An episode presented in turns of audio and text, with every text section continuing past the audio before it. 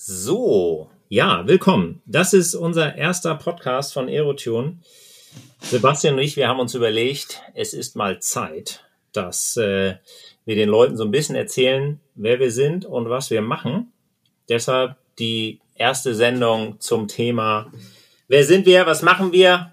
Weil, ja, in Deutschland haben wir vor allem das Phänomen, dass uns scheinbar nicht so viele Menschen kennen. Und äh, fangen wir mal ganz locker an. Äh, vielleicht einfach Sebastian, wir haben uns kennengelernt. Ja, ja, erstmal, ich freue mich natürlich auch, dass wir unseren ersten Podcast jetzt starten. Und ähm, ich glaube, wir haben da ein paar ganz interessante Sachen, die wir so erzählen können. Und ähm, ich finde es auch super, dass wir erstmal vielleicht mal erzählen, wie wir uns überhaupt kennengelernt haben, wer wir sind und was wir so gemacht haben. Und dann werden wir auch ganz schnell vielleicht mal ein paar Leute ähm, nennen, die mit uns schon sehr erfolgreich geworden sind und vielleicht ist das ja für den einen oder anderen draußen dann doch vielleicht was. Und äh, später werden wir sicherlich auch mehr erzählen, wie unsere Technologien und Software und Möglichkeiten tatsächlich umzusetzen sind. Was ähm, ganz interessant war, ist halt, das ist ja jetzt schon ein paar Jährchen her. Und da habe ich damals mit einem der ersten Aerotests hier in Schleswig-Holstein gemacht. Das war damals mit dem Kai Dobert. Ähm, relativ guter, sehr guter Bikefitter, hat auch ein Buch über Bikefitting geschrieben. Ähm, den habe ich mal kennengelernt. Der fand das immer sehr interessant, das Aerotesten. Und mit dem bin ich halt raus in Kiel Aerotesten gemacht und durfte mich äh, hier in Schleswig-Holstein gleich mit ein paar richtig guten Jungs das Aerotesten machen, nämlich mit dem Gregor Hoops und auch mit dem Jordan Delfs und äh, sind schon ein paar wirkliche Raketen hier im Norden, muss man so sagen, und auch dem Jan Oederich. Und ähm, wir haben da am Anfang war natürlich immer ein bisschen Skepsis mit dem Aerotest, vor allen Dingen damals noch. Ähm, als wir dann aber sehr stabile CDA-Werte dann heute auch gesehen haben und Unterschiede klar machen konnten, war relativ schnell für die Jungs auch äh, ganz klar, ähm, das Eis war gebrochen und wir haben viele Sachen getestet, Helme ausprobiert und äh, Möglichkeiten gesucht, wie die Jungs dann halt noch schneller werden können. Und es war damals auch schon ganz interessant zu sehen, dass äh, wirklich man nicht pauschal sagen konnte, dass der eine Helm jeden schnell gemacht hatte, sondern es waren durchaus unterschiedliche Lösungen für die Radfahrer. Und wie sich dann halt herausgestellt hat, ähm, ist der Jan Oehlerich dann am Ende ähm, da so von begeistert gewesen, dass er halt seinen alten Trainer, soweit ich das an dem Moment äh, verstanden hatte, aktiviert hat und ihm da mal drüber erzählt habe, was da so abgeht. Denn sein alter Trainer war dann nicht niemand anderes als Björn, mit dem wir ja jetzt heute hier im Podcast sitzen. So und ähm, das war aber so der, der ganz grobe Anfang, wie wir sozusagen uns kennengelernt haben. Björn hat dann halt sozusagen Kontakt aufgebaut ähm, äh, durch Jan und hat mich halt auch einmal angeschrieben. Jan hatte mir schon erzählt, dass ähm, der Björn schon ein ganz besonderer ist. Und äh, das durfte ich dann auch an der Stelle später dann auch feststellen. Wir haben uns dann nämlich verabredet, uns auf der Eurobike zu treffen. Ähm, und äh, haben uns da dann so zum ersten Mal zusammengesetzt. Wir waren dann mit unserem Team, äh, Björn war mit seinem Team da und äh, hatten uns dann ausgetauscht, welche Möglichkeiten es denn gibt und wie das Aerotesten denn funktioniert und wie so eine Zukunft aussehen könnte. Björn hat es nämlich relativ schnell erkannt, dass das für ihn und seine Radfahrer dann doch einen deutlichen Vorteil geben würde, wenn er die Aerodynamik testet. Und ähm, äh, was ihn da auch immer ausgemacht hat, ist halt, dass er auch das nicht nur per se gesehen hat, dass das im Zeitfahrbereich interessant ist, sondern vor allen Dingen auch auf dem Rennrad und ähm, äh, vielleicht auch mal perspektivisch für seine Mountainbike-Jungs. Mhm. Und äh, so war das, an, an, äh, als wir da auf der Eurobike waren, durften durfte ich dann Björn gleich mitnehmen und ihm mal zeigen, wir hatten dann auch keine geringeren da als die ähm, Anja Berenek, mit der wir direkt nämlich da auch getestet haben. Die ist, die ist ein Jahr zuvor, war meine allererste, mit der wir einen Aerotest gemacht hatten. Und ähm, die wurde halt von Fritz Buchstaller, der ist auch ein super Bikefitter, Einsteller, riesengroß, war ich zigmal in meinem Leben, habe ich ganz viel gelernt von und ähm, war super und die, die Anja ist halt auch immer beim Fritz gewesen und äh, Fritz hatte ich damals auch schon erzählt, äh, dass ich da Software entwickelt habe und ähm, dann war es halt so, dass wir dann natürlich das professioneller gemacht haben, mit Erosion dann auch und dann äh, war es halt so, dass, dass wir mit der Anja dann auch getestet hatten die ist dann die zweitschnellste Radzeit auf Hawaii damals gefahren, hinter der Daniela Rüff und ist auch Vierte geworden. Und an dem Tag haben wir dann auch gleich mit ihr noch getestet. Und so ist dann letztlich langsam das Eis auch gebrochen, auch zwischen Björn und mir. Und wir haben uns immer mehr ausgetauscht. Und äh, Björn hat mich dann auch mal zwischenzeitlich trainiert, äh, was ich halt auch total gut fand. Äh, war, war sehr gut. Ich hatte ja keine Zeit und äh, wollte trotzdem Triathlon machen. Und Björn hat dann auch Mittel und Wege gefunden, mich dahin zu bekommen. Und da habe ich halt schnell herausgefunden, dass Björn halt da echt was auf dem Kasten hat und viel, viel seiner Zeit sozusagen investiert hat, um letztendlich dem metabolischen Profil wirklich äh, theoretisch auf die Spur zu kommen und das auch ähm, pragmatisch anwenden zu können und hat da wirklich ähm, viel seiner Energie rein investiert. Und so sind wir dann im Gespräch dazu gekommen, dass das doch eine tolle Ergänzung auch für Erosion wäre, wenn wir das metabolische Profil mit reinbekommen. Und äh, nachdem er natürlich dann auch schon mein Trainer gewesen ist und äh, ich dann natürlich seine Kompetenz auch mitbekommen habe, haben wir dann sozusagen auch dann ja im letzten Jahr schon den Power-Test dann auch freigeschaltet und seitdem sind wir da ähm, zusammen unterwegs mit Erotion. So, so ist die Geschichte von meiner Seite, wie ich den Björn halt kennengelernt habe. Und äh, bevor ich jetzt hier euch weiter zu Tode langweile und meinen Monolog nicht zu Ende bekomme, kann ja mal Björn erzählen, wie er das von seiner Seite aus mitbekommen hat. Ja. Trainiert ist immer charmant. Habt ihr Trainingstipps gegeben? das eher. Genau. Und äh, wenn man mal ganz ehrlich ist, haben wir uns natürlich noch viel, viel früher kennengelernt. Ähm, nicht bewusst, sondern eher unbewusst, weil das wissen, glaube ich, nur die ganz, ganz eingefleischten. Sebastian und ich kommen aus der gleichen Gegend. Sebastian wohnt in Flensburg, ich bin in Husum aufgewachsen. Und äh, da gab's immer eine Disco, das Domino, und da hat man sich dann Donnerstag gesehen. Also irgendwie haben wir uns schon mal gesehen. Ich habe damals Rad gefahren, Sebastian hat damals noch kein Rad gefahren, glaube ich. und ähm, genau, der Jan war lustigerweise der allererste Sportler, den ich ähm, trainiert habe. der war dann noch ganz, ganz klein. Und äh, Jan Oellerich ist dann damals bei Stölding gefahren. Das war so die Kaderschmiede schlechthin. Da sind Leute wie Pollitt und Kemner, äh, Silvio Herklotz äh, rausgekommen. Also das waren schon richtige Raketen. Und ähm, ja, ich, ich hatte dann, äh, war dann bei verschiedenen Läden tätig und auch äh, Gesellschafter mit und äh, mich haben, hat dann vor allen Dingen zum Schluss das metabolische Profil ziemlich beschäftigt. Man muss dazu ehrlich sagen, ich habe das in meiner Freizeit gemacht, ähm, äh, die Berechnung dazu und habe es dann entwickelt und Sebastian und ich, wir haben uns da immer mal drüber unterhalten, ähm, wie man was, wie man Dinge auch kombinieren kann und äh, daraus entstand dann, ja, wie du schon gesagt hast, letztes Jahr hatte ich dann, ähm, ähm, ich war aus meiner alten Firma raus und dann hat Sebastian gesagt, ja, ähm, das ist super, das muss man programmieren. Ich gesagt, kann ich nicht. Und dann hat er gesagt, nee, das machst du so und so mit Python. Und dann habe ich so ein bruchstückhaft das irgendwie versucht, ähm, das irgendwie zurecht zu basteln. Äh, und äh, Sebastian hat das Ganze natürlich dann nochmal hundertmal besser gemacht. Aber ähm, seitdem haben wir eben ein System, das äh, es erlaubt, einfach Daten raufzuladen und die werden automatisch ausgewertet, was super ist, weil es einfach so unglaublich schnell ist. Ja. Und äh, vor allen Dingen ähm, äh, die Kosten dahinter einfach äh, deutlich geringer sind, als wenn du äh, das per Hand auswerten musst. Die Möglichkeit gibt es natürlich immer noch. Ja. Ähm, wenn es mal irgendwie beim Test irgendwas nicht so richtig lief.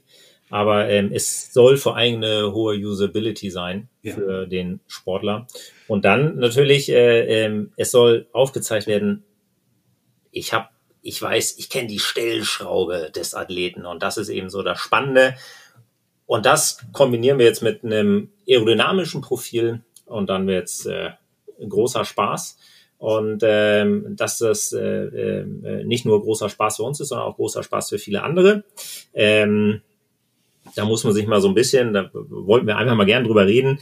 Ähm, wie gesagt, uns kennen gar nicht so viele Menschen in Deutschland oder nur sehr, sehr eingefleischte Menschen.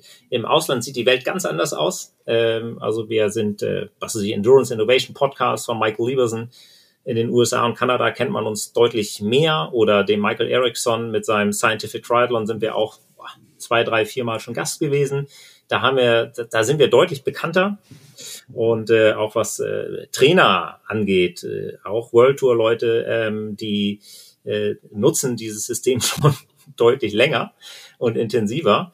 Und äh, ja, letztendlich haben wir uns gedacht, okay, äh, eigentlich wird es mal Zeit, dass wir so ein bisschen in Deutschland erklären, wer wir eigentlich sind. Ja. Und ähm, ja, also wenn man mal überlegt, Sebastian, du hast da die Namen ein bisschen mehr im Blick, auch die, die wir nennen dürfen. Ähm, kannst du mal kurz sagen, wer das ist? Also was ich ja natürlich total spannend an der ganzen Geschichte finde, ist halt ähm, der, der Power-Test. Das hört sich jetzt vielleicht noch so ein bisschen wabernd an, aber grundsätzlich ist das ja, es ersetzt ja, wenn ich die richtig ich meine, ich weiß es jetzt, ne, aber wir versuchen das ja mal ein bisschen spielerisch rüberzubringen. Es ersetzt halt letztendlich die Spiroergometrie die wir nicht unbedingt im Labor machen müssen, die natürlich immer noch zusätzliche Informationen bringt, das ohne Frage, aber wir können die Spiro auf die Straße bringen und wir brauchen auch keinen Laktatstufentest mehr und haben ein vollständiges metabolisches Profil, was halt nicht mehr, und das muss allen, letztendlich müsste es auch allen klar sein, ne? wir, wir reden so oft, alle reden immer über aerobe und anaerobe Kapazitäten und und äh, über aeroben Stoffwechsel und anaeroben Stoffwechsel. Und dann müssten wir uns eigentlich auch alle ziemlich einig sein, dass es zwei Stoffwechselsysteme gibt. Und die Frage ist halt immer, wie soll denn ein Wert zwei Stoffwechselsysteme beschreiben? Wenn ich sage ein Wert, dann reden wir von der, von der Schwelle. Ne? Und, ja. ähm, und da gibt es halt das System und das ist die VO2 Max und die Fauler Max, die genau das beides beschreibt. Da hat Björn halt seinen Grips reingesteckt und äh, das ist unser Power-Test und der wird halt wirklich nachgefragt und der wird vor allen Dingen, und das ist verrückt, in Spanien wirklich stark nachgefragt und wir haben da tolle Leute, mit denen wir da zusammenarbeiten dürfen. Das ist zum Beispiel der Javier Sola, der ist auch nur Professor und äh, letztendlich hat er ein riesiges Klientel an Bikefittern, die er ausbildet, mit denen er regelmäßig ähm, Konferenzen durchführt, um die auch weiterzuentwickeln, ist ähm, wirklich ein viel gefragter Mann in Spanien, auch einer, der mit Abstand am meisten Powertests durchgeführt hat, also wirklich sehr, sehr viele. Aber wir haben halt auch einen Jeo Corral, der Cycling Coach bei Team UAE Emirate ist, der den Powertest anwendet, der den Aerotest anwendet. Wir haben aus Australien den Kevin Pulten, der unser metabolisches Profil, also den Powertest als auch den Aerotest anwendet und ähm, Björn, der Radfahrer von Kevin, was ist der jetzt gerade nochmal geworden? Max? Dritter bei der WM. Bei Dritter bei der WM, ja. ja. Das ist ja vielleicht dann auch mal eine Hausnummer einfach so. Ne? Also ähm, es gibt halt auch den, um mal ein paar Namen zu nennen, den Dennis Chevreau, das äh, wirklich ein guter, sehr starker Franzose, der jetzt gerade den Ironman in Österreich gewonnen hat. Äh, parallel auf dem zweiten Platz ist die Katharina Grohmann geworden eine tolle deutsche Athletin, die neben ihrem Beruf wirklich äh, neben 30 Stunden Arbeit da im Profi-Damenfeld auch Zweite werden kann. Und wir haben die Laura Zimmermann, die gerade in Ironman Hamburg gewonnen hat, die Aerotesterin ist und auch äh, Power-Testerin. Also das ist das ganze Klientel um den Utz Brenner drumherum. Also schon noch ein Deutscher auch, der der da um unsere Qualitäten weiß und viel macht. Und ähm, die Anja Beranek hatte ich schon erwähnt. Und ähm, wen wir auch beispielsweise haben, wen ich ja total klasse finde, ist der Pierre-Yves Compré. Das ist jetzt kein Profi, wobei der fast Profi-Werte hat, muss man ehrlicherweise sagen. Chefentwickler bei Luxcycle. Und ähm, der macht halt einen tollen Aerodynamik-Job. Der, der hat so, so viele Aerotests gemacht, dass es auch ähm, kaum noch von irgendjemand wieder einzuholen.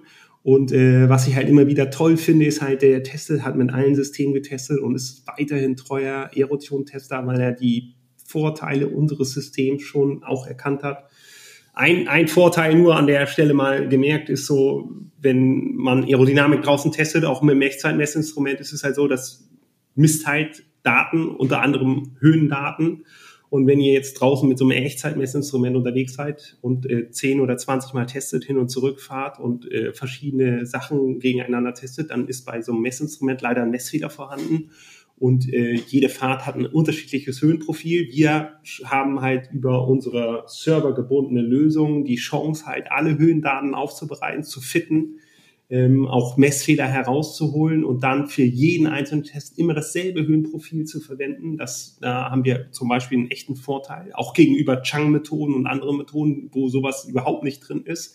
Also da, das ist schon super und ähm, und ja, das sind so ein paar Namen. Wir haben auch früher, wir haben auch einen Alan Hofter, der einen Norseman gewonnen hat, der ein Aerotester ist. Wir haben auch einen Franz Löschke, der ein Aerotester ist, der Dritter beim Ironman Frankfurt im letzten Jahr geworden ist nach unserem Aerotest und auch einen 70.3 direkt gewonnen haben. Wir haben Jens Petersen Bach, der der Trainer von den schnellen dänischen Jungs zurzeit ist, der bei uns Aero getestet hat. Also die, die, die Liste ist wirklich lang an Profis und ähm, vor allen Dingen auch an Coaches, die auf internationaler Ebene wirklich mitspielen und, und äh, im World Tour Fahrer haben, die sie trainieren und ja, ähm, ja wir kommen da immer weiter. Das, das wächst und es, äh, wir, wir haben immer mehr Ideen auch, was wir alles in die Plattform noch einbauen können und auch ähm, wo, wohin die Plattform sich entwickeln wird und das ist schon eine spannende Zeit.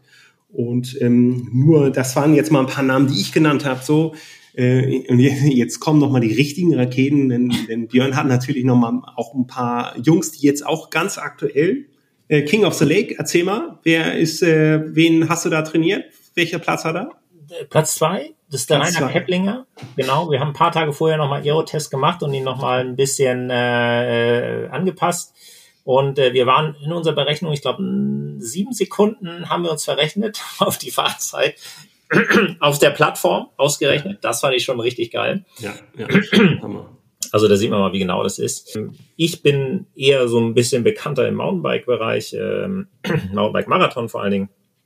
Markus Kaufmann, Andreas Seewald, aktuell Europameister, äh, Martin Frei, ähm, ähm, ja, also, die, die, die Liste ist etwas länger. Ich mache relativ viel mit dem Team Ringhoff, weil es ist eigentlich ähm, eine schöne Spielwiese, sage ich mal. Ich, in so einem KT-Team kann man sich noch ordentlich austoben. Da fährt ja der Rainer Keplinger, der ja ähm, Zweiter wurde beim King of the Lake, aber da fährt auch ein Jonas Rapp, der die Friuli-Tour gerade gewonnen hat, die äh, Rundfahrt, die ich glaube ich drei, vier Jahre vorher der Pogacar gewonnen hat. Dann jemand Zweiter der Deutschen Berg, ein Timon Loderer, äh, ein toller, starker Fahrer. Eine Gudrun Stock, die äh, deutsche Meisterin Berg auf der Bahn äh, extrem erfolgreich war, leider nicht zu den Olympischen Spielen konnte. Ähm, aber ähm, ja, also das ist äh, nur, damit man mal so ein bisschen Eindruck hat, ja. was wir machen. Ich hoffe, es ist nicht langweilig, dass wir zu viele Namen nennen, aber um einfach mal einen, einen Eindruck zu haben. Ich, ähm, ich, ich glaube, manchmal ist es ganz spannend, einfach mal zu wissen, so wer nutzt denn überhaupt die Software richtig. und äh, wer kommt damit wie vorwärts. Und, ja. und was ich da vielleicht auch ganz spannend an der Stelle finden würde, ist halt so, wir, wir haben da jetzt diesen Power-Test auf unserer Plattform, der ja so vollautomatisch im Gegensatz zu anderen Systemen auch arbeitet, wo man einfach seine Daten hochlädt und ähm, dann direkt seine Werte halt herausbekommt. Das alles vollautomatisch. Und ähm, was ich ja mal spannend finden würde, ist halt, ähm, seit Wann nutzt du denn eigentlich dieses, die, dieses metabolische Profil für deine Athleten? Wie lange arbeitest du schon damit? Also grundsätzlich habe ich das ähm, durch einen alten Kollegen kennengelernt, ähm, der einen sehr guten Job in dem Bereich gemacht hat. Ähm, ich hatte keinen Plan von der äh, Berechnung, muss man ehrlich sagen. Ähm, ich wusste aber, dass ich mit, äh, an welcher Schraube muss ich drehen, damit wie was funktioniert. Ja. ja. Und ich finde, das ist eigentlich auch ähm, die große Kunst daran, weil äh, dass man irgendein fauler Maxwert hat und irgendein V2 Maxwert und ich den äh, in einer Weise beeinflusse, ist eigentlich noch die die viel größere und viel spannendere Schraube, an der man drehen muss, weil ähm, zu wissen, wie sich etwas zusammensetzt, ist eben das eine, aber zu wissen, wie ich an wie ich was beeinflusse, damit es vorangeht, ist die viel spannendere Frage. Ähm, da sind wir ja auch ähm, definitiv dran interessiert, dass wir, äh, und das wird auch kommen, dass wir ähm, eine Art Stressscore ähm, äh, zeigen, äh, wie wurde was beeinflusst, ähm, äh, dass die Leute einfach noch mehr Guideline haben. Das geben wir schon in unserem Power-Test wieder, aber da gehen wir mal irgendwann mal genauer drauf ein, dass die Leute wissen, okay, ich habe eine niedrige Fauler Max, worauf sollte ich eigentlich mehr achten? Ähm, das werden wir aber mal in Ruhe machen. Ich gebe dazu auch nochmal, ähm, äh, vielleicht wird es aufgezeichnet, das wäre toll. Ich, ich bin eingeladen worden von dem Olympischen Komitee in Israel, da einen relativ großen eine Vorlesung zu geben und äh, wenn die aufgezeichnet wird, äh, stellen wir das sicher online und dann gehen wir da definitiv ins Eingemachte. Ja. Und, Weil bist, äh, bist ja wirklich schon lange mit dem Power-Test unterwegs. Ja, ja, ja, ja. Und, äh, und, also ich finde so, so schöne Beispiele ist, ähm, ich berechne eben immer die Durchsätze, Energiedurchsätze, die man haben sollte, idealerweise mit der Sauerstoffaufnahme, um zu wissen, wie baut sich dieser Athlet auf. Ja, äh, mein Ziel ist es immer, stabile Athleten zu kriegen. Das dauert, ja, also ist man, wenn ich von Training rede, rede ich nicht irgendwie von ein Jahr oder zwei Jahre, sondern meistens die langfristigen Sportler. Ähm, ich bin, ein Andi Seewald ist seit sieben Jahren bei mir. Oder ein Pirmin Eisenbahn. Ja. Oder ein Markus Kaufmann, ewig schon. Ja. ja. Ähm, und äh, man sieht eben, dass die, die nehmende Entwicklung, und ich finde es schön, ist jetzt beim Andi Seewald zu sehen, der ist eben jetzt Weltspitze komplett. Also der ist un, aktuell im Mountainbike-Marathon vielleicht äh, unschlagbar. Mhm. Diese Saison hat alles gewonnen in Rekordzeiten. Mhm. Und das ist einfach eine Arbeit über Jahre gewesen, in dem wir einfach Energiedurchsätze jedes Jahr berechnet haben, jedes Mal neu. Und es gab Jahre, da habe ich gesagt, okay, pass auf, Anni, wir machen nichts anderes als ähm, VO2 Max steigern. Alles andere in, in Jahreszyklen, ja, äh, haben wir das gemacht. Und dann gab es Zeiten, da haben wir gesagt, okay, jetzt äh, konzentrieren wir uns mehr auf die Fauler Max und und und und. Jetzt sind wir da, wo wir sind. Vielleicht, ähm, vielleicht kannst du an der, an der Stelle nochmal ganz kurz, weil ich glaube, nicht jeder von uns weiß ungefähr, ich habe ja zwar gesagt, anaerobe Kapazität äh, und aerobe Kapazität oder aerober Stoffwechsel, anaerober Stoffwechsel. Sag doch nochmal ganz kurz, wofür die VO2 Max steht und wofür die Fauler Max steht, damit unsere Zuhörer, die jetzt das erste Mal das genießen dürfen, nochmal ganz kurz einen Einblick nochmal haben, wenn wir so schon so sehr routiniert mit diesen Also Wörtern ich mache es mal ganz platt, ja? ja, weil wir werden nochmal eine Folge dazu machen, da gehen wir dann mehr ins, ins, ins Detail. Ähm, ganz simpel. Die VO2 Max sind die PS, der Motor. Ja, also wie viel Power hast du? Die Fauler Max ist schlicht und ergreifend, wie viel Sprit zieht der Liter, äh, wie viel Liter Sprit zieht dieser Motor, ja. wenn du drauf drückst, ja? ja. Und die Traumvorstellung, die man natürlich hat, ist Riesenmotor, ja, 16 äh, Zylinder, keine Ahnung, Ford Mustang, wie auch immer. 10 Liter hoch, ja. Genau. Einmal draufdrücken, 20 weg und ähm, Lupo-Motor, ja, äh, drei Liter, so nach dem Motto. Die Kombination sieht man seltenst, aber das sind ja auch meistens die Leute, die dann so eine Grand Tour gewinnen. Ja. Ähm, das Problem ist, ich sag mal so, das ist so ein bisschen wie Yin und Yang verhält sich das. Ist nicht so, dass du sagst, haha, ich mache jetzt die VO2 Max ganz hoch und äh, dann äh, knall ich die Fauler Max runter. Das ist, äh, man, wenn ich von dem einen was runterschnitze, äh, dann äh, verlagert sich das so ein bisschen ins andere. Also ich, ich, ich schiebe die Fauler Max hoch, dann wird die Fauler Max, also meine Ökonomie, mein Spritverbrauch höchstwahrscheinlich steigen. Ja. Wenn ich die Fauler Max senke, ich ökonomischer werden möchte in meinem Spritverbrauch, vor allen Dingen ähm, äh, Kohlenhydrate jetzt, ja, weil das ist ja irgendwann der limitierende Faktor, wenn du einen richtig großen Motor hast. Wir können nicht mehr essen, als wir verbrauchen, äh, unter Belastung dann. Ähm, dann sinkt aber meine Sauerstoffaufnahme. Ja? Und es ist immer die Frage, wie stark drehe ich und vor allem, wie lang drehe ich an einer Schraube, bis das System kippt. Und das Tolle, und das finde ich immer so das Schöne am Power-Test ist, wir können in relativ kurzen Testzyklen sehen, wie bewegt sich etwas. Ja, ich habe ganz aktuell jetzt einen Sportler gehabt, ähm, er kommt aus einem hohen Trainingsblock raus, mit unglaublich viel äh, Energie durchsetzen, ähm, und wir haben praktisch zwei Power-Tests gemacht hintereinander, um einfach nur mal kurz die Erholung zu testen. Und ich habe einfach gewusst, okay, VLO Max ist gerade im Keller, VO2 Max ist auch ein bisschen abgestürzt, der ist einfach noch gar nicht erholt. Ja, da kannst du auch noch viele Parameter nehmen, so wie HRV und und und. Das war schon alles zu sehen, aber es war mal ein kleiner Testlauf. Und äh, dann hast du gesehen, okay, jetzt ist der gute erholt, es ist alles wieder so ein bisschen höher gegangen, VO2 Max wieder hoch, VLO Max auch ein bisschen hoch. Und man kann eben relativ, in relativ kurzen Zeitabständen testen, funktioniert eigentlich das, was ich vorhabe ja, als Trainer. Ja. Ich ja, weil oftmals, ich kriege das ja oft mit, ist es so, oh, also Plan ist, mit dem und dem Training das und das zu bezwecken. Hey, ganz ehrlich, kein Trainer der Welt. Also ich lege nicht meine Hand dafür ins Feuer, dass ich jetzt, äh, ähm, keine Ahnung, 25 Stunden Grundlagentraining mit nur Fatmax oder Fatmax-Intervallen bei sehr hochtrainierten Sportler dass sich das jetzt äh, total positiv auf die Fauler Max äh, oder VO2 Max auswirkt, das ist manchmal äh, gar nicht so vorausschaubar, weil wer weiß, wie der Sportler ist. Ja, das kannst du nicht tracken oder können wir nicht tracken. Ja, ich weiß nicht, wie viel der gegessen hat. Ja, vielleicht ist der Schuss total nach hinten losgegangen. Und äh, deshalb ist ein Power-Test ist die Versicherung für den Sportler und für den Trainer, dass wir auf dem richtigen Weg sind. Und ich kann kurzfristig eingreifen und sagen, halt, hier läuft was falsch, wir müssen anders arbeiten.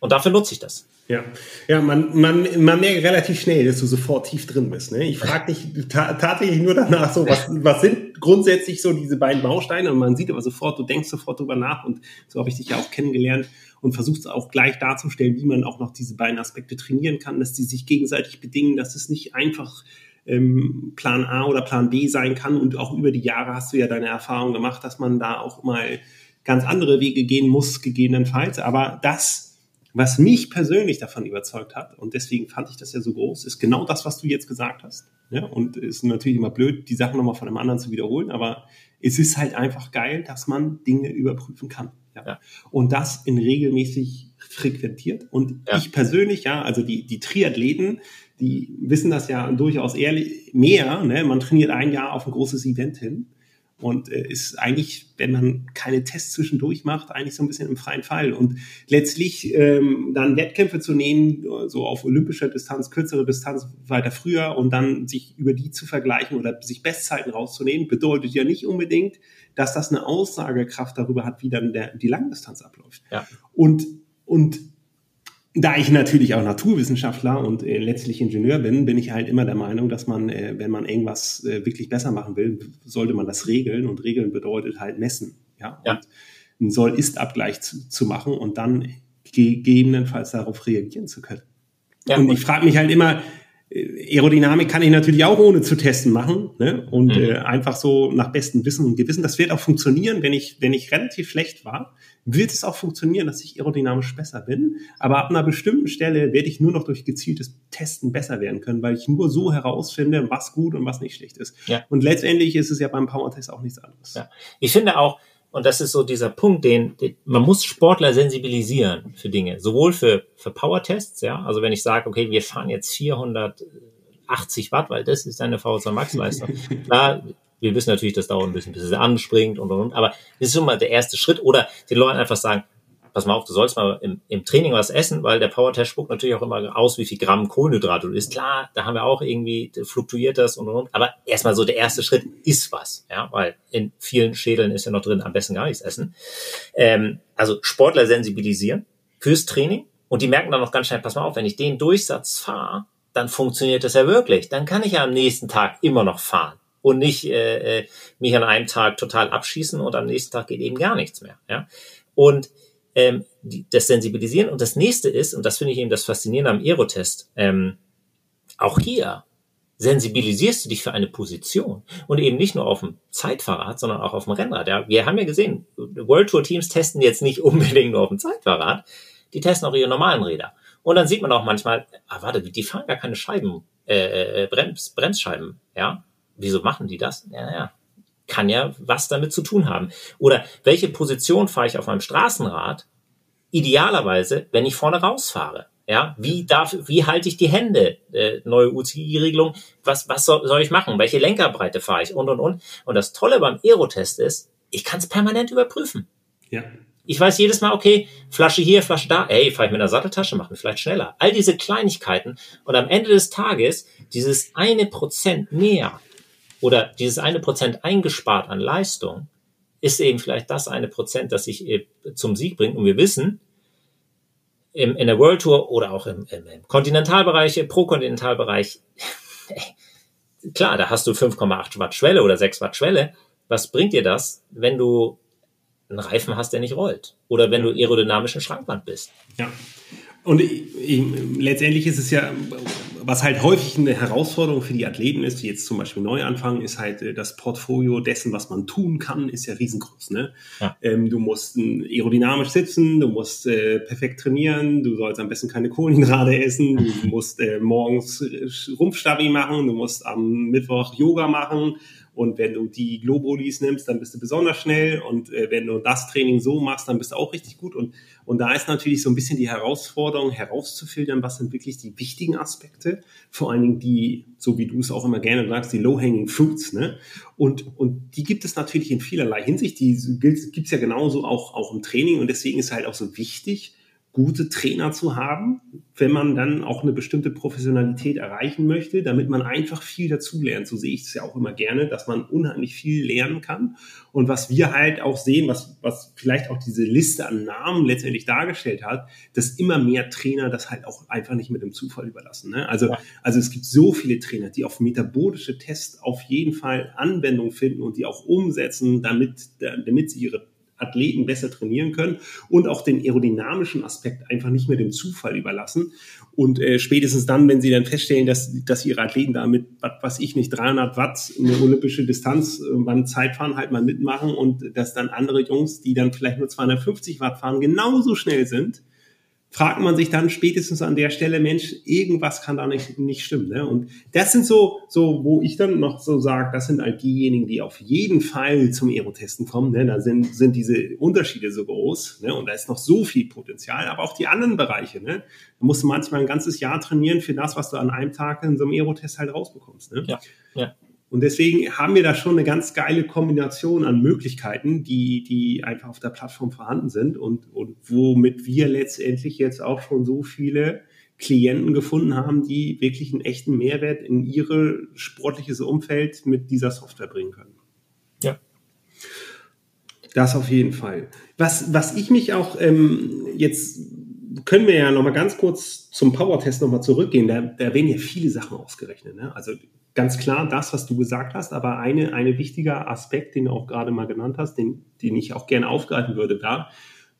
Jetzt trainiert man die ganze Zeit VO2 Max, aber man kann sich ja damit auch hinrichten. Ne? Also das, ja. das mhm. sagen ja genügend. Aber da hast du ja auch ähm, in dem Power-Test ja schon auch mit Angaben gefunden, die, die die User sozusagen nutzen können. Das ist auch eine häufig gestellte Frage, aber es wird tatsächlich auch in unseren Berichten sozusagen ausgegeben, nämlich Trainingszeiten. Kannst du dazu was sagen, wie, ja. wie wenn man so einen Power-Test macht, dass man damit eine echte Hilfestellung an, an die Hand bekommt, wie man zum Beispiel auch seinen Trainingsumfang zumindest gestalten kann? Ja, ja, genau. Also wir berechnen eben anhand des Energiedurchsatzes, eigentlich ist es der Sauerstoffdurchsatz, wenn man ganz ehrlich ist, ja, aber wir können eben nur den Energieumsatz richtig abbilden äh, über das Powermeter, äh, wie viel Energiedurchsatz ich pro Tag maximal fahren darf, damit ich immer noch eine Adaption habe die ins Positive führt und nicht ins Negative. Ja? Also ich sehe es bei ganz vielen Profis, die sind unglaublich fleißig, aber die machen immer ein bisschen zu viel.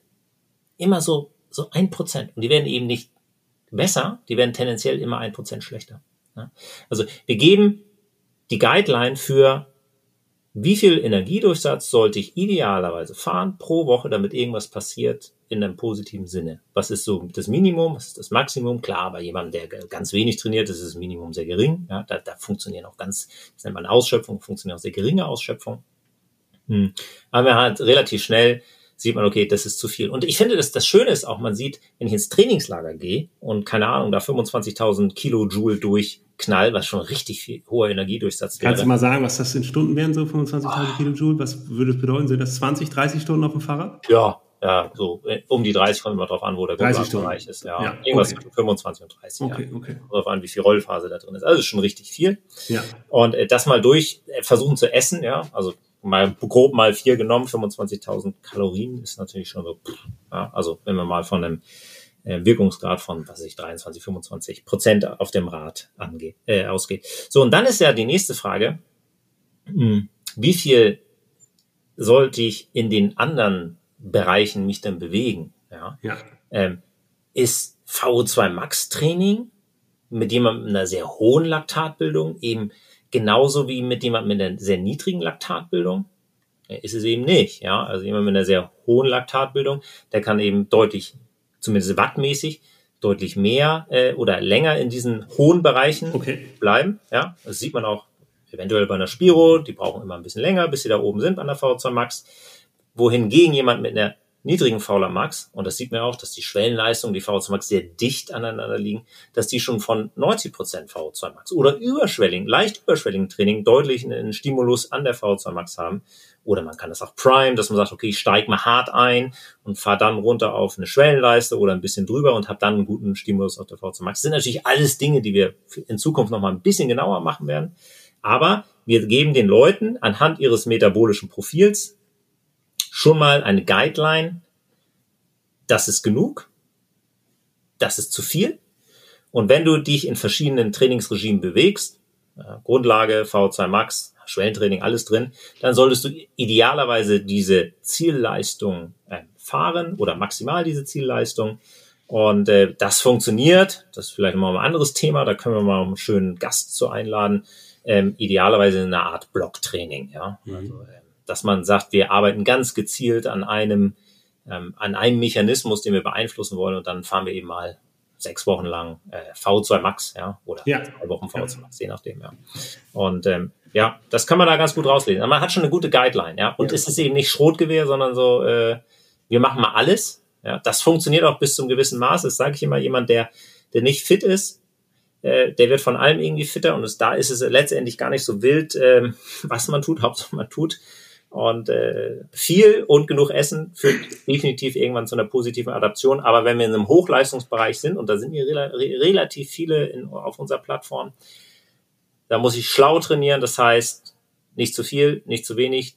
Der Reiz muss gezielt gesetzt werden. Ja, was ich, was ich da so raushöre und was ich ja total spannend finde, ist ja, wenn man ja so als, als Laie, als Amateur so unterwegs ist und was von VO2 Max Training hört, dann denken alle eigentlich in der Regel so, ich muss immer Kurzschwelle fahren. Ja? Und es wird ja auch häufig so propagiert, dass man, wenn man eine VO2 Max fährt oder im VO2 Max Bereich volle Kanne fährt.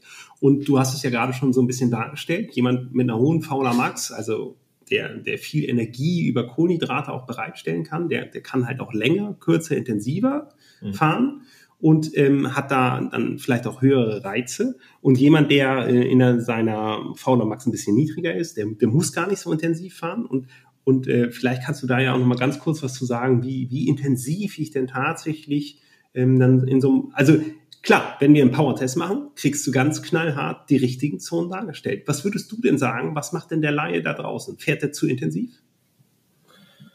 Ja, der Laie fährt gefühlt zu intensiv.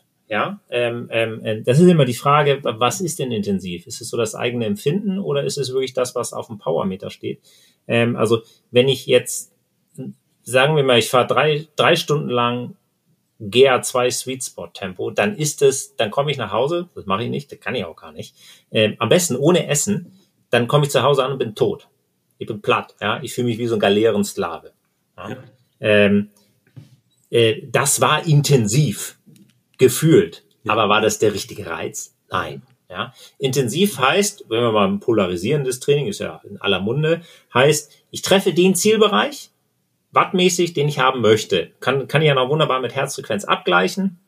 Dann sehe ich, okay, wenn die richtig durch die Decke geht, habe ich definitiv schon mal und die Watt fahre, äh, dann habe ich schon mal einen Reiz auf meine VO2 Max, der ganz gut ist. Jemand mit einer hohen VLA Max, der kann eben, also nur mal so als Beispiel, die sich auskennen, ich sage 0,7er Laktatbildung, gute VO2 Max, viermal acht Minuten 30, 30 ist jetzt, haut den nicht so um, ja. Auch 40, 20er ist jetzt auch noch fahrbar. Das tut schon weh aber das ist jetzt okay. Wenn ich jemand mit einer niedrigen Fauler Max das fahren lassen würde, dann leiden die schon ganz massiv und dann wäre es höchstwahrscheinlich zu viel in der ja, Regel. Ich, ich denke so ein bisschen auch daran, diejenigen, die jetzt diesen tollen Power-Test nicht kennen, ja, und ihre ja. VO2 Max nicht kennen und dann ihren Trainingsplan bekommen und die VO2 Max-Intervalle auch nach Leistung fahren, aber die anhand der FTP ausgerechnet wird. Was mhm. passiert denn da für jemanden, der eine sehr niedrige VO2 Max hat? Wenn ich dem dann zum Beispiel sage, äh, ich rechne jetzt per se einfach mal die VO2 Max-Intervalle an der, an der FTP ja, aus, was, das, was ist eben, das ist eben das Problem, ja. Also das haben, hast du ja ganz schön gesagt, ja. Also die FTP mal als Schmelztiegel verschiedener Systeme gesehen, ganz platt, ist eben äh, bei jemandem mit einer niedrigen äh, Fauler Max ist die VO2 Max eben deutlich dichter da dran, ja. Und dann würde der sich höchstwahrscheinlich komplett ab, abschießen. Ja? Bei jemandem mit einer brutalen hohen Fauler Max, so ein richtiger Sprinter-Typ, äh, keine Ahnung, wie viel Prozent, 120 Prozent FTP, das, das wird den höchstwahrscheinlich gar nicht kratzen. Und wir würden gar nicht den Reiz haben, den wir eigentlich haben wollen. Ja? Also von daher ist es, du kannst eben deutlich gezielter trainieren, an, anstatt von einem Wert auszugehen, der aber letztendlich nur dieser Schmelztiegel verschiedener Systeme ist. Und ich glaube, es ist schon eine ganz interessante Sache, ne? denn, denn ist, ich wette, da gibt es den einen oder anderen draußen, der es genau so wahrnimmt, der, der wirklich an diesem VO2 Max Training FTP basiert, dann auch mal kaputt geht, weil der so eine niedrige Fauler Max hat. Und der andere, der sich fragt, Mensch, hier passiert ja gar nichts. Ne? Mhm. Wann, wann fängt denn jetzt mal die Intensität hier an? Ne? Ja. Und, Klar, und sowas spiegelt das ja toll wieder eigentlich. Ne? Ja.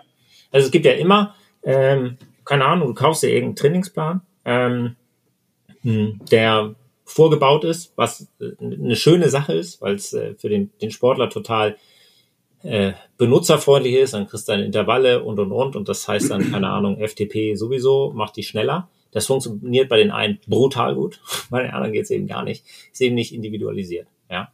Also und, funktioniert tatsächlich nur, wenn deine Fauler Max in so einem bestimmten Korridor ist. Ne? Also wenn, ja, wenn genau. der klassische Durchschnittsathlet bist, ja. dann, dann hat die FTP ihre Berechtigung und wenn du nach oben oder nach unten driftest, dann wird es halt unangenehm für dich. Ne?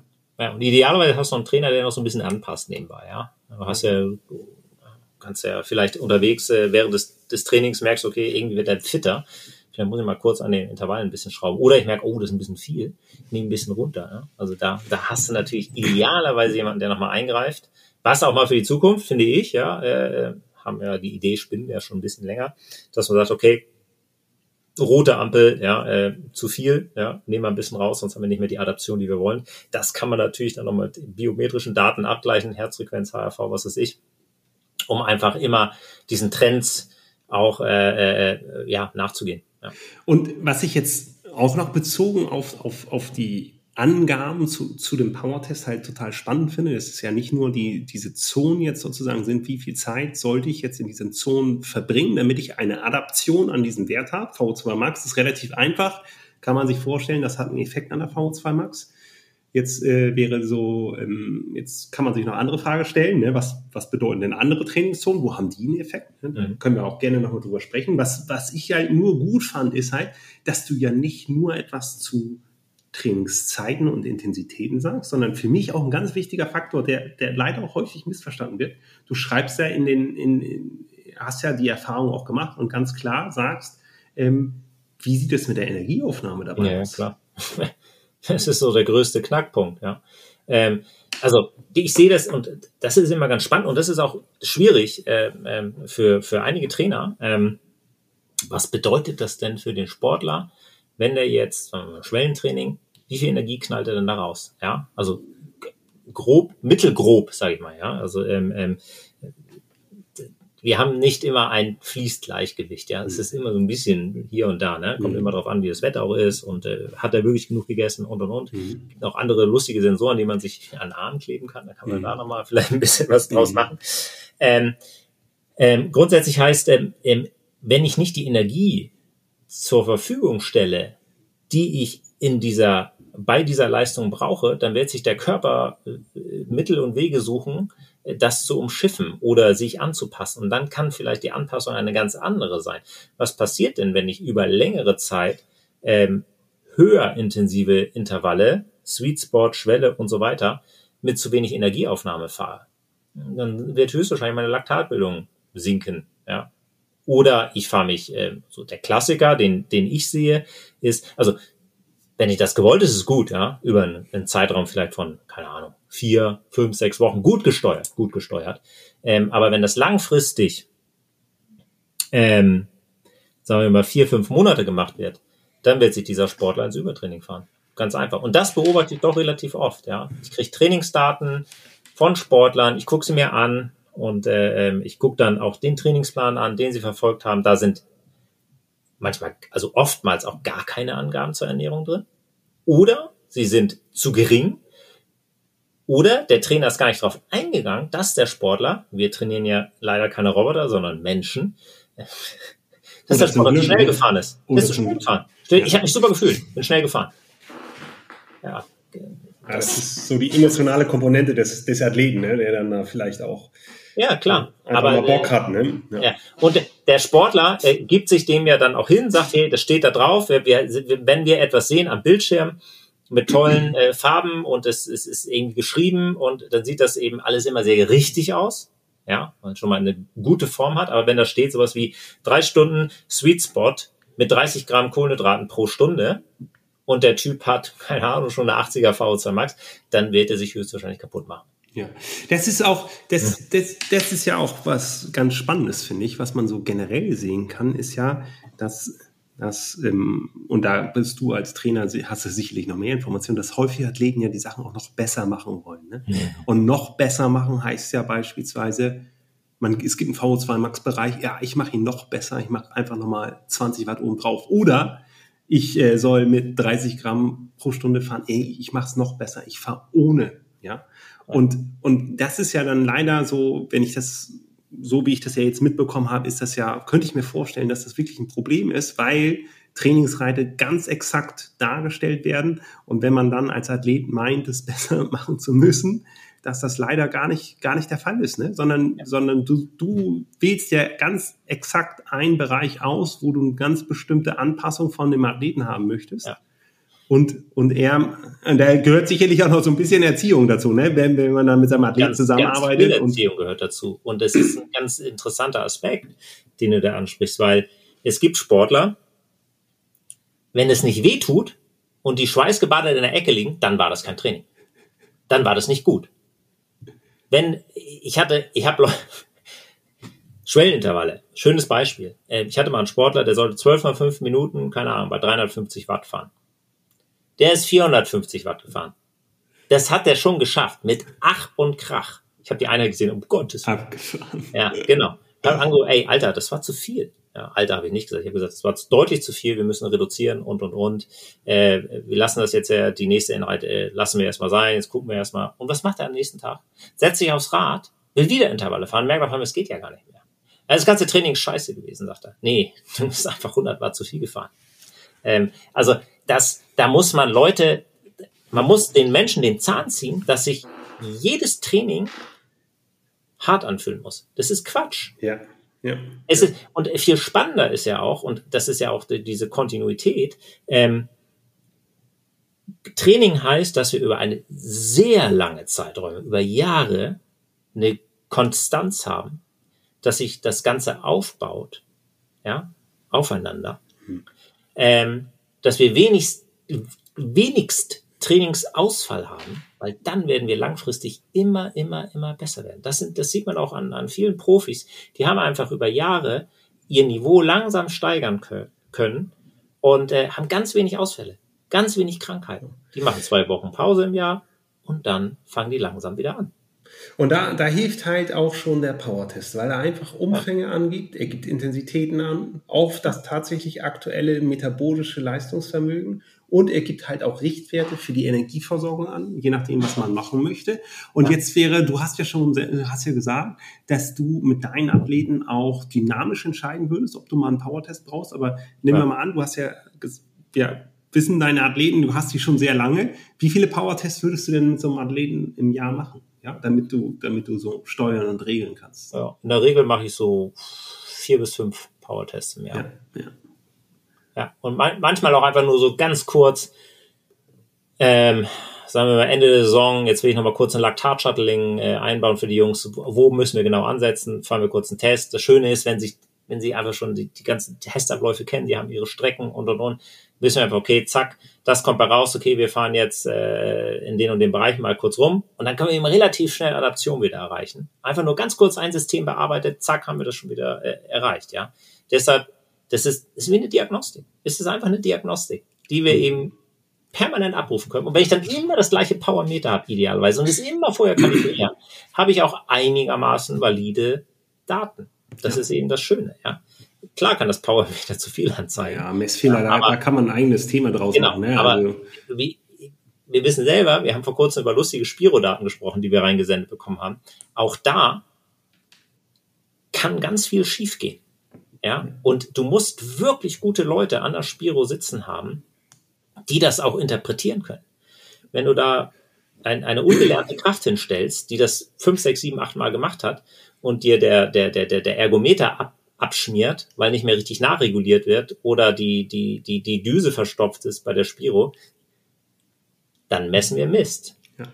Ah, ich, ich, ich bin ja so, also ich, ich, ich persönlich bin ja so, so ein ganz großer Fan von, von Feldtest, ja. Und ich bin einfach der Fan von Feldtest, weil ich natürlich so mit meiner Aerodynamik-Geschichte so meine, meine Erfahrung gemacht habe. Ne? Denn ich war da, damals so, das war, pff, wann war das?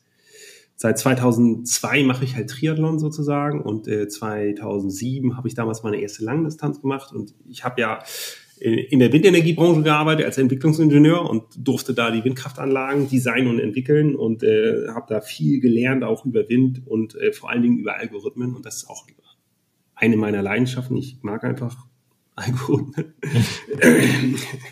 Sonst habe ich keine Probleme, aber die mag ich. Ähm, und, ähm, Sonst hast du keine Freunde. Algorithmen sind meine Freunde. Ne?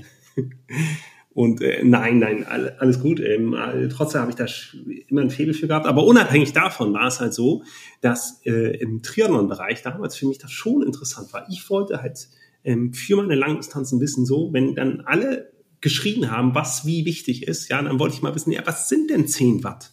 Wie viel hm. schneller bin ich denn mit 10 Watt?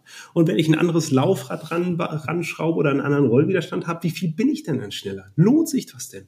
Ich wollte so ein paar Fakten mal in die Hand haben, um letztendlich auch viel bessere Entscheidungen treffen zu können. Und nicht nur einfach aus dem Bauch heraus, weil irgendjemand sagt, hey, das ist mega geil und jetzt machen wir das alle, sondern äh, das, das, äh, da, da bin ich dann zu analytisch immer gewesen. Und meine Herausforderung ist ja dadurch, dass ich ähm, in, in Flensburg lebe, ähm, dass dass wir hier sehr viel Wind haben auf der einen Seite, ja, und somit eigentlich auch das immer klar ist, dass Wind viel ausmacht. Deswegen bin ich auch letztendlich in der Windenergiebranche damals gelandet, ähm, weil wir hier so viel Wind haben und, ähm, und ich so ein bisschen Öko auch gewesen bin und auch vielleicht auch immer noch bin. Aber ich wollte dann halt testen und einen Windkanal gibt's hier nicht. Und äh, dann war es halt die Radrennbahn. Und dann war es halt das erste Mal die Radrennbahn in Bütgen so. Und wenn ich dann nach Bütgen eiern muss, um dann Aerodynamik zu testen und mir ja mittlerweile durchaus klar ist, dass so ein Testtag auch mal einfach in, einfach mal nichts werden kann, ja, weil es hängt von vielen Parametern ab, wie beispielsweise der Powermeter muss stimmen, die Speedsensor-Daten müssen da sein, so. Mit unserem System ist alles voll automatisiert. Das war es damals noch nicht, ne? Als ich dann das erste Mal auf die Radrennbahn gegangen bin, das war, glaube ich, 2012, oder elf, bin ich mir nicht, so, nicht mal so sicher, in Bütgen gewesen bin. Und ähm, da war das alles noch nicht so voll automatisiert. Und äh, an der Stelle muss man auch sagen, da kann auch mal schnell was bei so einem Aerotest schiefgehen. Und wenn dann was schief geht, dann kann ich halt nochmal hinfahren. Und so war eigentlich damals meine Idee, äh, oder was heißt meine Idee? Ich habe mir halt die Frage gestellt, wie kann man Aerodynamik testen, ähm, auch zu Hause. Und, und so habe ich ähm, letztendlich einen Algorithmus versucht zu entwickeln, mit dem genau das möglich ist. Und das ist auch das, was heute von vielen Profis und Pro-Tour-Teams auch angewandt wird, um ihre Aerodynamik draußen im Feld zu testen. Weil aerodynamisch gesehen natürlich alles seine Vor- und Nachteile hat. Also auch jedes Messsystem hat seine Vor- und Nachteile und, und alle haben ihre Berechtigung und in allen hat man verschiedene Aspekte, die man besonders gut testen kann. Aber ist es halt grundsätzlich schon mal wichtig, einfach diesen Feldtest vor Ort zu haben. Und deswegen ist auch beim Powertest genauso, den Feldtest vor Ort zu haben, nicht diese Abhängigkeit haben zu müssen, so jetzt am Mittwoch, so wie so ein drohendes Schwert von oben, da kommt der Powertest, da muss ich performen und, und ich weiß, dass Athleten damit gestresst werden, ja. Und wenn dann der Tag da so in Stein gemeißelt ist und äh, da alles stimmen muss, dann kann auch die Woche davor auch mal wirklich äh, echt assig werden, weil man überhaupt gar keinen Bock drauf hat und, und so gemessen zu werden und dann wirklich zu sehen, so was ist in dir drin und dann alles, da muss alles stimmen, das, das setzt die Leute unter, unter, unter Druck und da hat man einfach die Möglichkeit mit dem Power das zu sagen, hey Mensch, nee, heute geht gar nicht, lass mal morgen machen. Ja, easy going, ey, du, du hast ja gar, gar keine Abhängigkeit. Ja. Die anderen Vorteile, die ich so messtechnisch manchmal sehe, natürlich hat äh, eine Labordiagnostik seine Berechtigung und man kriegt andere Parameter raus, die man draußen im Feld nicht bekommt. Aber ja, absolut wenn ich jetzt draußen im Feld teste dann, oder mein Training absolviere, mache ich das ja mit meinem Powermeter. Und ja. wenn ich jetzt nicht mit meinem Powermeter einen, einen Labortest mache, dann frage ich mich ja, wie wird denn der Fehler zwischen den beiden Systemen korrigiert? Wird er ja gar nicht. Ja? Und, und das hat, das sind so, so, so Krücken, die man dann auf der anderen Seite durch das bessere Messequipment wieder verliert, weil man die Reproduzierbarkeit nicht auf die Straße ins Training bringt. Und, und deswegen kann man dann halt sagen, okay, was sind Pro und Kontras? Und es gibt sicherlich, und da bist du auch der Experte für, die Berechtigung dafür auch mal wieder ins Labor zu gehen. Absolut. Absolut. Also Laborwerte sind wichtig, ja. Ich habe äh, selber hier ein, ein, teures EKF stehen, womit ich ab, äh, natürlich Laktatwerte nehme, ähm, um einfach nochmal zu testen, okay, was messen wir eigentlich in echt und was berechnen wir was, wie, wie dicht ist es in der Realität dran, ja, was ja auch immer, was wichtig ist, ja, äh, wenn wir neue Sachen entwickeln. Da, da frage ich mich aber, um da ganz kurz einzuhaken, ne, da, das ist ja so, wenn ich mir jetzt überlege, wer, wer sind vielleicht auch unsere Tester? Na klar, sind es auch die World Tour Teams und die, die, ja. die absoluten Creme de la Creme, genauso wie ja. du, die auf sehr, sehr hohem Niveau testen. Aber ähm, für, für den, für den ambitionierten Athleten, der da draußen ist, ist ja das System so schon ausreichend. Ja, ja absolut. Der muss, der absolut. muss ja nicht noch mehr haben. Ja, natürlich nicht. Der, der, hat ja jetzt schon alles an der Hand damit. Ja, klar. Und auch der Trainer hat alles damit an der Hand. Ja, und klar, wenn man dann sagt, hey Mensch, ich, ich trainiere jetzt und will Weltmeister werden, dann muss man vielleicht sagen, gut, dann, dann müssen wir noch ein bisschen mehr ähm, Sensor-Hintergrund bringen und noch, noch mehr exaktere Werte. Oder wenn man so, so wie du und ich, wir, wir sind letztendlich ja Entwickler einer Software und wir versuchen wirklich ganz vorne mit dabei zu sein und und stecken da viel ähm, Zeit, Arbeit und Hirnschmalz und setzen uns mit neuen Algorithmen auseinander. Wir arbeiten unser, an unserer ersten ML-Umsetzung, also Machine Learning. Also auch da werden ganz neue Sachen bei uns noch zukünftig kommen. Und da, das ist ja, und wir machen das ja, um, um diese High-End-Diagnostik für jeden zugänglich zu machen. Ja, ja, das ist auch die Zukunft. Also, ich meine, äh, äh, wir haben ja auch einen großen Einschlag erlebt, als wir jetzt äh, mit Corona da waren und äh, die, die Labore berechtigterweise natürlich auch geschlossen waren, ja. Äh, du wirst natürlich keine Spiro durchführen in Zeiten von Corona. Ähm, da war das eine echte Alternative, ja. dass die Leute dann auf einmal testen konnten. Und ähm, ich bin ein großer, immer noch ein großer Freund von der Spiro. Wenn die gut gemacht wird und das System toll gewartet ist und da Leute sitzen, die sich auch auskennen mit dieser Software und auch mit den Geräten, die benutzt werden und auch vielleicht auch was von diesem Sport idealerweise, oder die müssen was von diesem Sport verstehen. Wie sitzt er auf dem Rad? Kann das, das hat, hat alles Einfluss, ja. Ah, da irgendwie passt da was an dem Rad nicht. Alles schon erlebt, ja. Oder, ah, da sind andere äh, Kettenblätter drauf. Deshalb spuckt sein Powermeter jetzt, wenn wir das jetzt mal abgleichen, nehmen wir mal so ein Zyklusergometer, das steuert nach und dann kannst du dein eigenes Rad draufstellen, ja. Dann siehst du, okay, dann kannst du das, das ist nämlich schon mal das, was du schon erwähnt hast. Da können wir zum Beispiel sehen, wie genau ist denn jetzt mein Powermeter im Vergleich zu so einem Zyklus. Ähm, vorher kalibriert. Da kann man schon immer mal so Abweichungen sehen, okay, äh, das muss ich vielleicht anders machen und und und. Das ist ganz nett. Ähm, aber du musst wirklich Leute haben, die diese Systeme verstehen. Und das ist brutal wichtig. Und äh, äh mit, wenn du es selber durchführen kannst, auch wenn ein Fehler drin ist, kriegst du zumindest aus dem System, wie wir es jetzt haben, schon mal gute Daten, mit denen man sehr gut trainieren kann. Ja. Ja.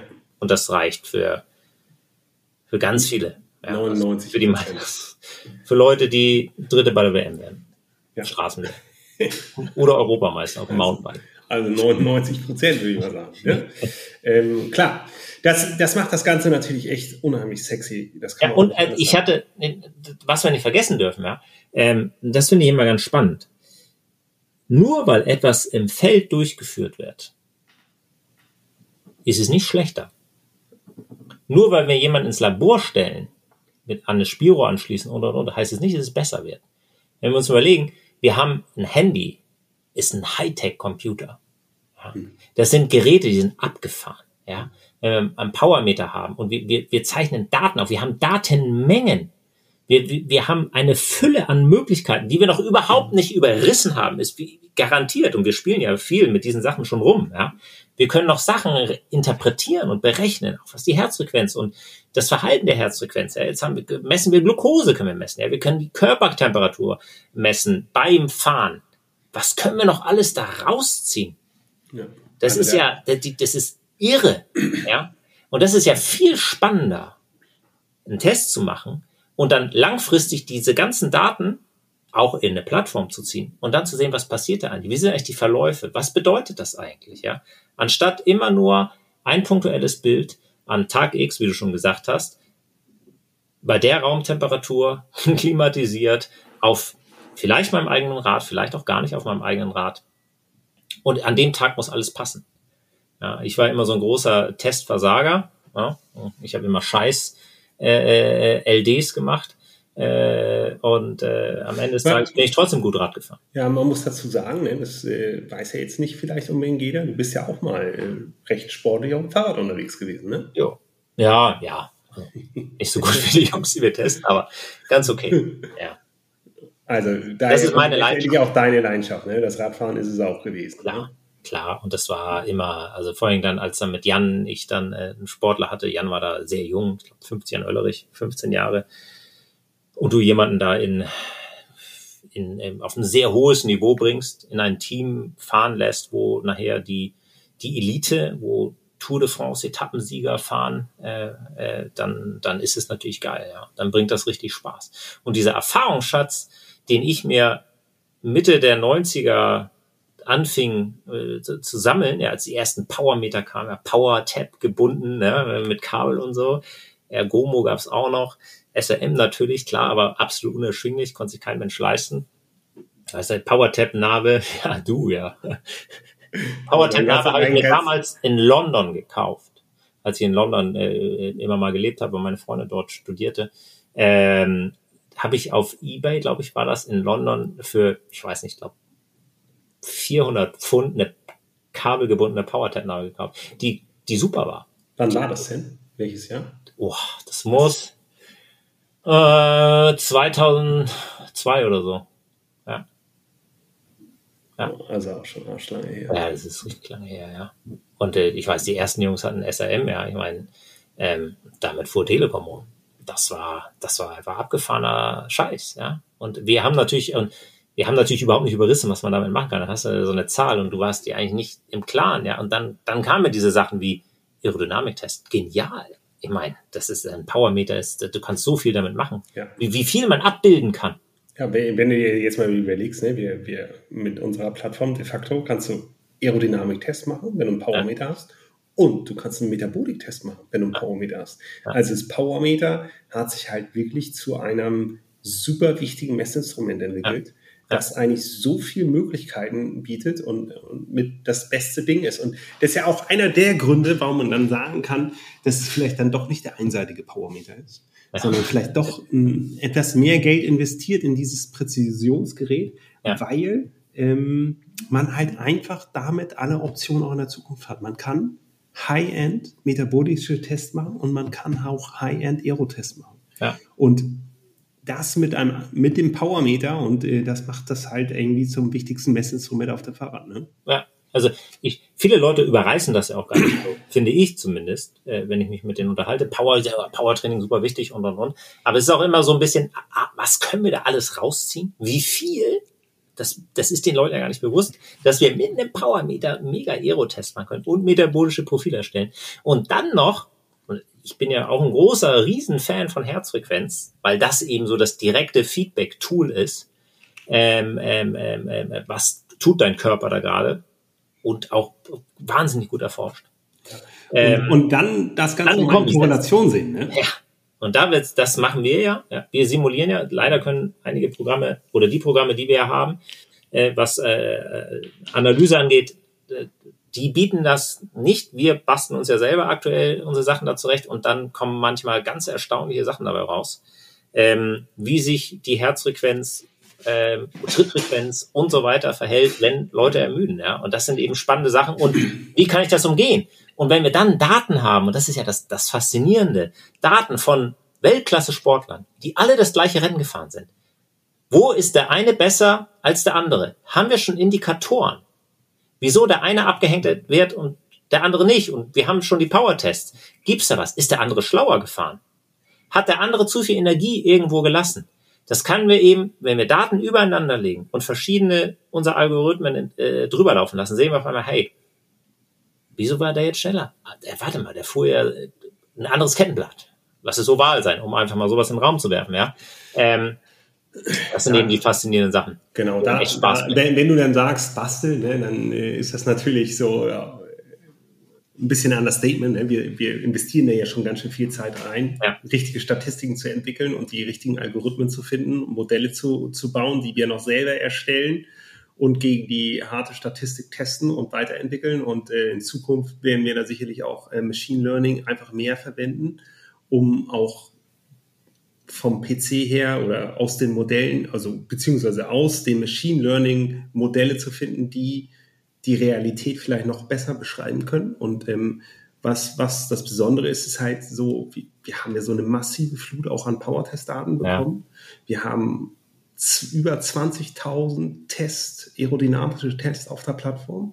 Und damit muss man ehrlicherweise sagen, hat man halt auch deutlich mehr Möglichkeiten, auch Dinge weiterzuentwickeln. Wenn wir beispielsweise neue Aerodynamik Algorithmen entwickeln oder versuchen, unseren gesamten Algorithmus zu verbessern, dann können wir den sozusagen immer performen lassen gegen den aktuellen und sehen, wie die Verbesserung sich dann auswirkt und ob das Sinn macht, einen neuen Algorithmus zu stellen. Und das ist natürlich so ein Vorteil von Daten, den man, wenn man zum Beispiel ein System hat, was diese Daten nicht sammelt, ja, jetzt, man kann immer über Pro und Contra auch, auch über Datenschutz sprechen und über die Probleme, die damit verbunden sind, aber für die Entwicklung von technischen Lösungen, von Algorithmen, Modellen, die die Menschen beschreiben, sind Daten halt unheimlich wichtig und wir, unser Ziel ist es ja natürlich, dieses Know-how wieder bezahlbar an die Menschen zurückzugeben. Ja. Und äh, wir verkaufen nichts, keine Daten, nichts, nada. Und äh, wir haben auch keine Werbung auf unserer Plattform. Wir sind da wirklich sauber und versuchen auch die Menschen wirklich sich auf das konzentrieren zu lassen, was halt auch wichtig ist. Und, ähm, und äh, da bin ich super happy, dass wir da diesen Weg so gefunden haben auch. Ja. ja. Björn, Mensch, das Gut. war jetzt ja schon so eine richtige Achterbahn, ne? Habe ich so wahrgenommen. Wir sind ja einmal durch alles durchgeballert. Ja. Was es so alle. Alle Säulen durch, durch, durch, durchs Dorf gejagt, dass wir haben. Und wir könnten jetzt auch noch echt einige Stunden mehr reden. Ähm, genau. Ich, ich denke, an einer bestimmten Stelle ist es halt so, wir haben ja viele Fremdwörter sozusagen verwendet und ja. die um uns geworfen und erzählt, was alles so gut ist. Ich glaube halt, ähm, ich könnte mir vorstellen, dass es den einen oder anderen schon einen Ausblick dessen gegeben hat, was auf unserer Plattform ist, wer wir sind, ja. was, was wir alles so entwickeln. Und äh, in zukünftigen Podcasts können wir sicherlich, und das ist ja auch unsere Ambition, bestimmtere Thema, Themen ja. ähm, etwas detaillierter ja. darzustellen, klar zu machen, wie macht man richtiges Aerotesten, was, wie verbessert man sich, wo muss man für die Messgenauigkeit drauf achten und genauso auch beim Powertest. Was ist beim Powertest wichtig? Wie interpretiere ich die Informationen aus dem Powertest? Wie kann ich damit mein eigenes Training gestalten? Wie bringe ich den richtig mit rein? Also wir haben da ja echt ein breites Portfolio, was wir sozusagen dem, den Usern draußen als echten Mehrwert bieten können. Und ähm, dann einfach dazu ähm, letztendlich auch immer die Weiterentwicklung unserer Softwarelösung. Ja, ja, also wir werden, äh, jeder ist natürlich herzlich eingeladen. Äh, wir haben ja mal, oder jeder ist eingeladen, uns zu schreiben, was ihn interessiert. Wir haben ja das mal auf Insta vor wenigen Wochen mal gefragt, was interessiert euch? Kamen natürlich sehr lustige Sachen auch teilweise. Die machen wir mal in der Vorweihnachtssendung, welche Fragen gestellt worden sind. Ähm, ähm, aber äh, immer gerne her damit, ja. Wir laden Leute ein. Ähm, ihr wisst, äh, oder einige unserer Zuhörer wissen natürlich, äh, wen wir bearbeiten, wen wir auch, äh, wen wir trainieren. Haben wir natürlich jetzt ein bisschen Ausblick gegeben. Vielleicht gibt's auch Wünsche, dass wir auch mal, äh, also wir nehmen uns natürlich selber auch Gäste, rein. Das ist der Plan, aber vielleicht gibt's auch Wünsche von den Hörern, äh, die sagen, hey, könnt ihr mal den und den äh, einladen, das würde uns mal interessieren. Und äh, da kann man sicher nochmal, dann nochmal mehr drauf eingehen. Genau. Super, Björn. Hat mir Spaß gemacht. Gut. Ja. Das, dafür, dass wir uns jeden Tag eh hören und sehen, haben wir das ganz gut gemacht. Jo. Dann beenden wir das Ganze hier. Ihr hört wieder von uns und wir freuen uns. Danke euch. Ciao.